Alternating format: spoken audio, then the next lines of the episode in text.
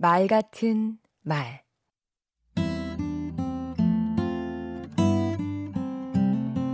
안녕하세요. 강원국입니다. 회사 다닐 적 상사에게 이런 얘기를 들었습니다. 왜 직원들은 늘 칭찬받고 싶어 하면서 윗사람 칭찬하는 데는 인색해요? 그런 사람을 보면 아부한다고 비아냥거리기나 하고 조직에서 상사를 따르는 건 당연한데 상사를 향한 칭찬은 아부로 보입니다. 그런데 아부가 나쁘기만 한 건 아니죠. 상사에게뿐만 아니라 이성에게 구애하는 과정에서도 사람들은 아부합니다. I love you. 이게 잘못인가요? 아부가 쉬운 건 아닙니다. 아부를 잘하려면 first 펭귄이 되어야 합니다. 펭귄 무리 중 한 마리가 먼저 바다에 뛰어들면 나머지 펭귄들도 이를 따른다고 하죠. 상사가 성과를 냈을 때 용기를 내서 가장 먼저 칭찬하면 뒤이어 너나 없이 칭찬에 동참하게 될 것입니다. 이때 상사의 기억에 남는 사람은 누굴까요? 가장 먼저 말을 꺼낸 바로 그 첫 번째 펭귄입니다. 그렇다고 노골적이어선 곤란합니다.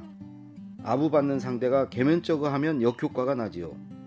칭찬인 듯 칭찬 아닌 칭찬 같은 애매모호함이 필요합니다. 지적인 줄 알았는데 듣고 보니 칭찬이더라. 아하. 뭐 이런 거 말이죠. 아부도 사실을 바탕으로 해야 합니다. 대단히 굉장히 진짜 정말로 잘했다고 하기보다는 상사가 잘 이끌어준 덕분에 매출이 작년 대비 몇 퍼센트 올랐다. 이런 식으로 말해야 합니다. 사심을 갖고 아부하면 안 됩니다. 상사는 아첨하는 사람을 좋아하면서도 그의 의도를 알아챕니다. 사회생활 하루 이틀인가요? 아부를 통해 개인적인 이득을 챙기려는 느낌이 들면 가차없이 내치거나 멀리하게 되지요. 분별력도 필요합니다. 때와 장소를 구분해야 합니다. 아부하는 말과 그 사람이 없는 자리에서 하는 말이 달라서도 안 됩니다. 상사 앞에서는 용비어 청가를 부르다가 없는 자리에서 뒷담화하면 호되게 뒤통수 맞을 수 있습니다. 누구나 아부할 수 있는 것도 아닙니다. 자기 할 바를 하는 사람에게만 아부할 자격이 주어집니다. 뭐 이렇게 어렵냐고요? 그래서 아부는 기술이 아니라 예술이라고 하지요. 강원국의 말 같은 말이었습니다.